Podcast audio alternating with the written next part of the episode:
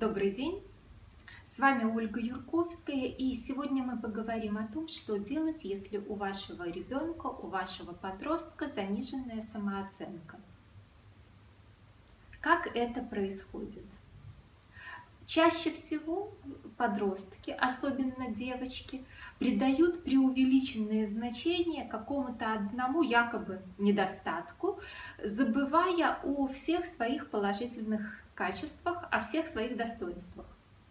Например, девочка считает, что у нее некрасивый нос, или ей не нравится фигура, или еще что-то она не умеет делать, и она раздувает из мухи слона, она начинает э, считать, что это самое главное, самое важное, что в ней есть, совершенно не думая о других своих качествах. Например, Девочка, имея лишние буквально 2-3 килограмма веса, считает себя ужасной толстухой, прямо жирной, которая никому никогда не понравится.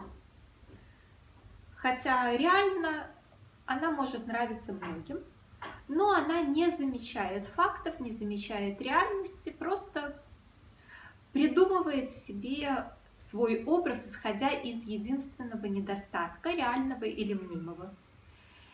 И вам нужно научить вашего ребенка дифференцировать различные качества и оценивать себя не по одному качеству, а по многим, желательно более 100 качеств.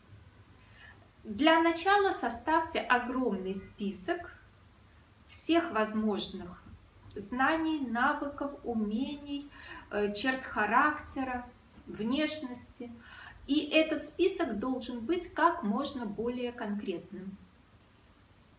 То есть не просто внешность, а конкретно волосы, глаза, ресницы, брови, нос, скулы, губы, зубы, уши, шея, руки, ноги, попа, грудь, живот, пальцы –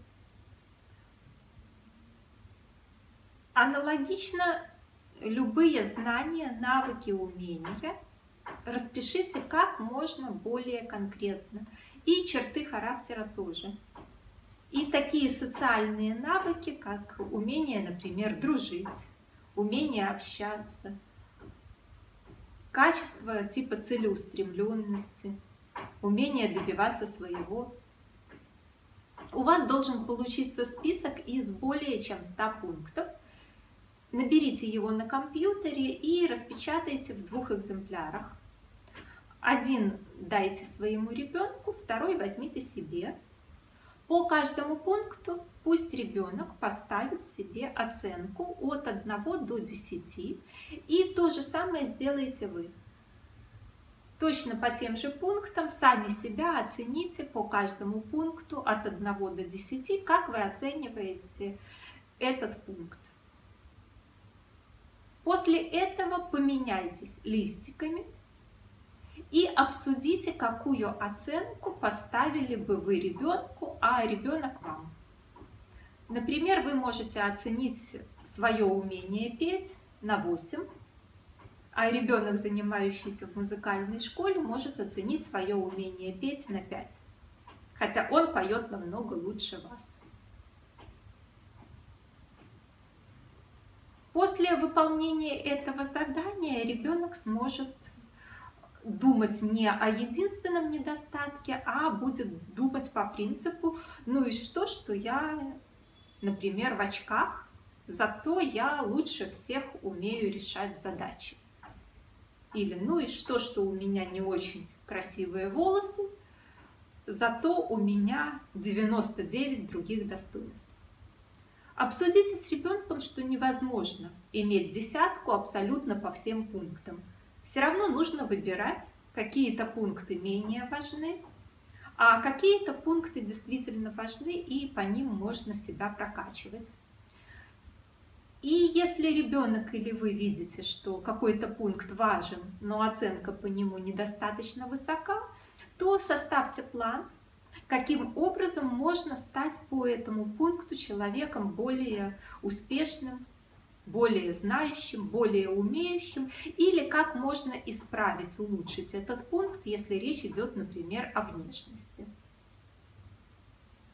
И после выполнения такого задания вы сможете и ваш ребенок сможет либо составить план улучшения необходимых вам пунктов, либо перестать переживать из-за единственного недостатка, увидеть многочисленные достоинства.